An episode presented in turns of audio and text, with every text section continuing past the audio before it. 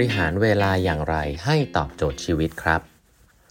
สวัสดีครับท่านผู้ฟังทุกท่านยินดีต้อนรับเข้าสู่8บรรทัดครึ่งพอดแคสต์สาระดีๆสำหรับคนทำงานที่ไม่ค่อยมีเวลาเช่นคุณนะครับอยู่กับผม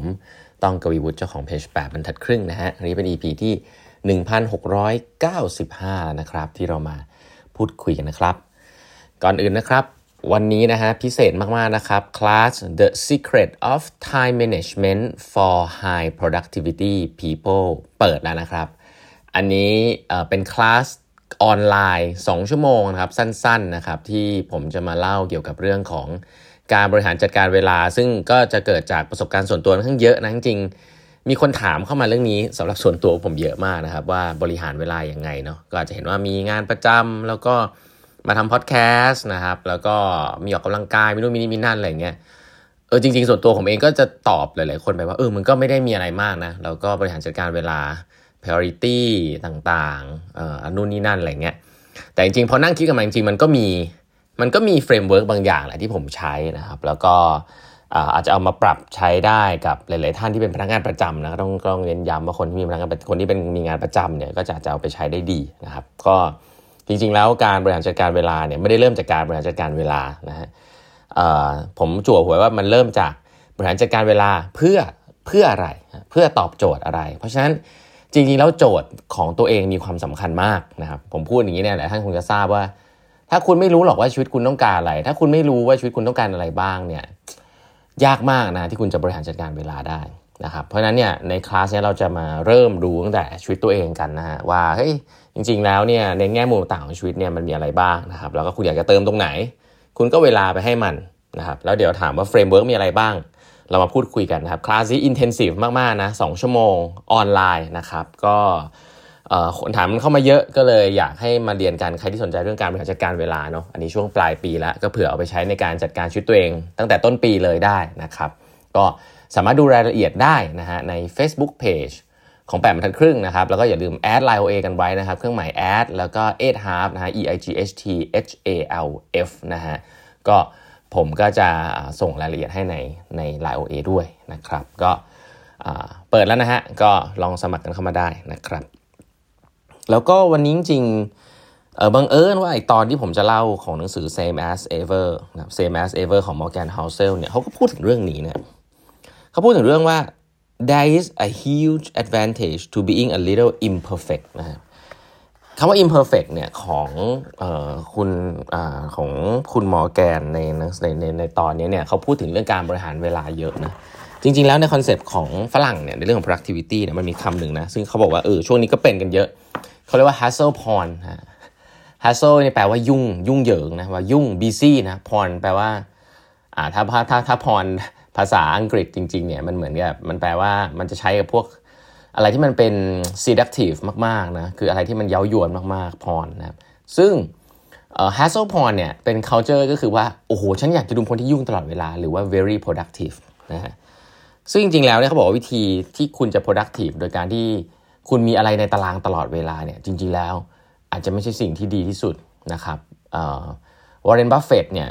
ชาลีมังเกอร์นะใครลงทุนด้วยกับชาลีมังเกอร์กับวอร์เรนบัฟเฟตต์ทั้งสองคนเนี่ยก็เป็นคู่หูนะครับลงทุนนะครับในบริษัทของเขาเองที่ชื่อว่า Berkshire Hathaway นะชาลีมังเกอร์เพิ่งเสียไปชาลีมังเกอร์เคยพูดถึงวอร์เรนบัฟเฟตต์ว่า secret ของวอร์เรนบัฟเฟตต์มีเรื่องเดียวก็คือว่ามีเวลาเยอะในการครึ่งวันในการนั่งแล้วก็อ่านหนังสือหาข้อมูลโดยที่ยังไม่ต้องลงทุนก็คือว่าเป็นคนที่มีเวลาว่างให้กับตัวเองเยอะในการศึกษาหาข้อมูลต่างๆแบบที่ตัวเองต้องการนะครับและนี่คือ secret นะจริงๆแล้วอัลเบิร์ตไอน์สไตน์ก็เคยพูดไว้นะฮะว่า I take time to go for long walks on the beach so that I can listen to what is going inside my head if my work isn't going well I lie down in the middle of a work day and gaze at the ceiling while I listen and visualize what goes on in my imagination ก็คือว่าหลายครั้งที่มีปัญหาเนี่ยในการทำงานเขาก็อยากจะเดินหัวว่างๆนะครับแล้วก็วิเคราะห์พิจารณาดูว่าอะไรที่อยู่ในหัวของตัวเองบ้างนะครับแค่นั้นเองนะครับเรื่องนี้เนี่ยผมต้องบอกว่ายิ่งผมอายุเยอะขึ้นนะครับแล้วก็รู้สึกว่าตัวเองต้องบอกว่ารู้สึกว่าตัวเอง productive มากขึ้นในแง่มุมความหมายของผมเองนะซึ่งเดี๋ยวจะเล่าให้ฟังในคลาสเนี่ยมันเป็นเรื่องจริงนะ คือถ้าเราสามารถจะจัดเวลาให้ตัวเองได้มีเวลาคิดนะครับแล้วก็มีเวลาทำภาษาอังกฤษเนี่ยผมเรียกว่ามีช่วงเวลาสำหรับ input นะอ่านหนังสือแล้วมีช่วงเวลาสำหรับ output นะสำหรับ output ก็คือการลงมือทำนะอะไรสักอย่างเนี่ยคุณเป็นคนที่จะเรียกว่า productive ขึ้นมาได้เลยนะฮะโดยที่คุณต้อง identify ดีว่าอะไรคือ input คุณจะแบ่งเวลาให้ input มีอะไรบ้างแล้วคุณจะแบ่งเวลาให้ output อะไรบ้างนะครับหลายๆครั้งสิ่งที่คนเห็นว่าคุณ productive มากๆเนี่ยสิ่งนั้นไม่ใช่ output ด้วยซ้ำนะสิ่งนั้นคือแค่สิ่งที่คุณเห็น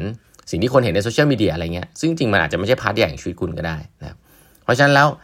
การจัดสรรเวลาให้ดีให้ตอบโจทย์ชีวิตมีความหมายมากนะครับแล้วก็การที่คุณยุ่งทั้งวันไม่ได้หมายความว่ามันมีประโยชน์เลยนะครับถ้ามันไม่ได้ตอบโจทย์ชีวิตคุณยุ่งทั้งวันเพราะว่าคุณไปยุ่งกับเรื่องคนอื่นเรื่องชาวบ้านเยอะที่ไม่ได้ตอบโจทย์ชีวิตคุณหรือเปล่าอะไรแบบเนี้ยนะครับเพราะฉะนั้นเราก็จะมาคุยเฟรมเวิร์คพวกนี้กันเนาะการที่หนังสือนี้เขียนไว้ได้ดีนะครับเรื่องของการที่ว่าคนที่เ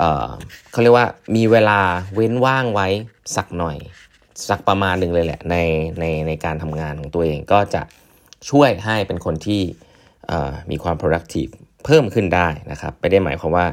เราต้องใส่ทุกอย่างอยู่ในตารางเราแน่นเอียดนะอันนี้ก็คือหลักการของหนังสือเล่มนี้นะครับ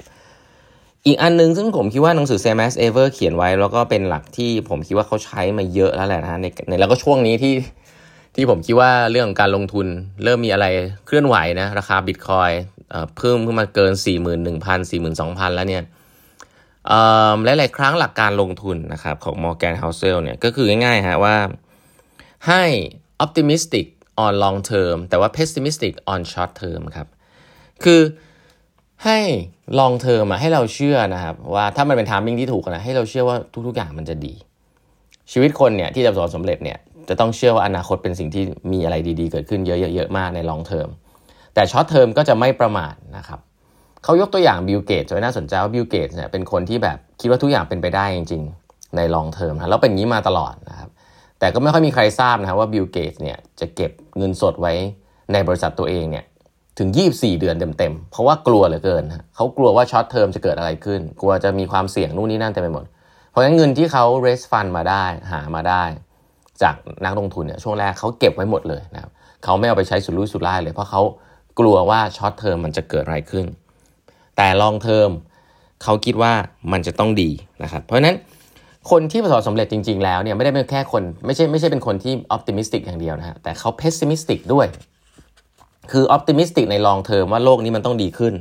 ในระยะยาวมันจะต้องดีขึ้นมันมีอะไรที่เกิดขึ้นได้ดีแน่ๆแต่ short term เวลาวางแผนก็จะรัดกุมมากๆนะครับรัดกุมมากๆภาษาอันนึงในหนังสือนี้เขาก็เขียนนะฮะว่าถ้าเป็นการลงทุนเขาเรียกว่าsave like a pessimist invest like an optimist ก็คือลงทุนเพราะว่ามองว่าอนาคตมันจะเติบโตนะครับแต่ว่าระยะสั้นเนี่ยก็เก็บเงินเพราะว่ามองว่าโลกมันจะอาจจะมีความเสี่ยงหลายๆอย่างการทำงานก็เหมือนกันนะเขาบอกว่าให้ plan like a pessimist and dream like an optimist สำหรับผมเนี่ยมันเป็นวิธีการวางแผนธุรกิจที่หลายๆเล่มก็พูดไว้นะแต่ว่าอันนี้เขาพูดในอีกแง่มุมหนึ่งก็คือเฮ้ยเวลาเซตอัพวิชั่นบริษัทให้มองไปไกลมากๆ10ปี20ปีได้เลยว่ามันจะโลกมันจะต้องดียังไงถ้าคุณเห็นภาพนี้ไม่ได้เนี่ยแสดงว่าคุณอยู่ในธุรกิจที่ผิดละนะครับเพราะฉะนั้นให้มองไปไกลๆเลยออพติมิสต์มากๆแต่ในระยะใกล้เนี่ยคุณต้องดูมันมีความเสี่ยงอะไรบ้าง6เดือนคุณพร้อมเปลี่ยนป่ะมีอะไรแตกต่างบ้างที่ทำให้คุณเปลี่ยนอย่ามองทุกอย่างมันจะดีในระยะสั้นนะครับหลายๆครั้งต้องทำซีนาริโอแพลนนิ่งในระยะสั้นหลายๆอันว่ามันจะเกิดอะไรขึ้นบ้างนะครับแล้วก็เตรียมรับมือกับสถานการณ์เหล่านั้นในช็อตเทอมถ้าคุณอยู่ในธุรกิจที่ถูกต้องเนี่ยเติบโตแน่ๆในระยะยาวมากๆแต่ระยะสั้นต้องเตรียมตัววางแผนเหมือนกับคนมองโลกในแง่ร้ายหน่อยๆนะครับอันนี้คือวิธีการที่ดีเพราะฉะนั้นคนที่สำเร็จต้องมองโลกในแง่ดีและมองโลกในแง่ร้ายในเวลาเดียวกันนะครับอย่าลืมนะครับใครที่สนใจคลาสเกี่ยวกับเรื่องการบริหารเวลา Secret of Time Management for High Productivity People นะครับเดี๋ยวผมมาสอนเองนะฮะคลาสออนไลน์2ชั่วโมงเต็มๆนะฮะก็เรียนช่วงปลายปีนี้นะครับเปิดรับสมัครแล้วนะฮะใครที่สนใจก็รีบสมัครกันเข้ามาได้นะฮะรับจำนวนจำกัดนะครับแล้วพบกันใหม่วันพรุ่งนี้กับ 8 1/2 พอดแคสต์สาระดีๆสำหรับคนทำงานที่ไม่ค่อยมีเวลาเช่นคุณนะครับสวัสดีครับ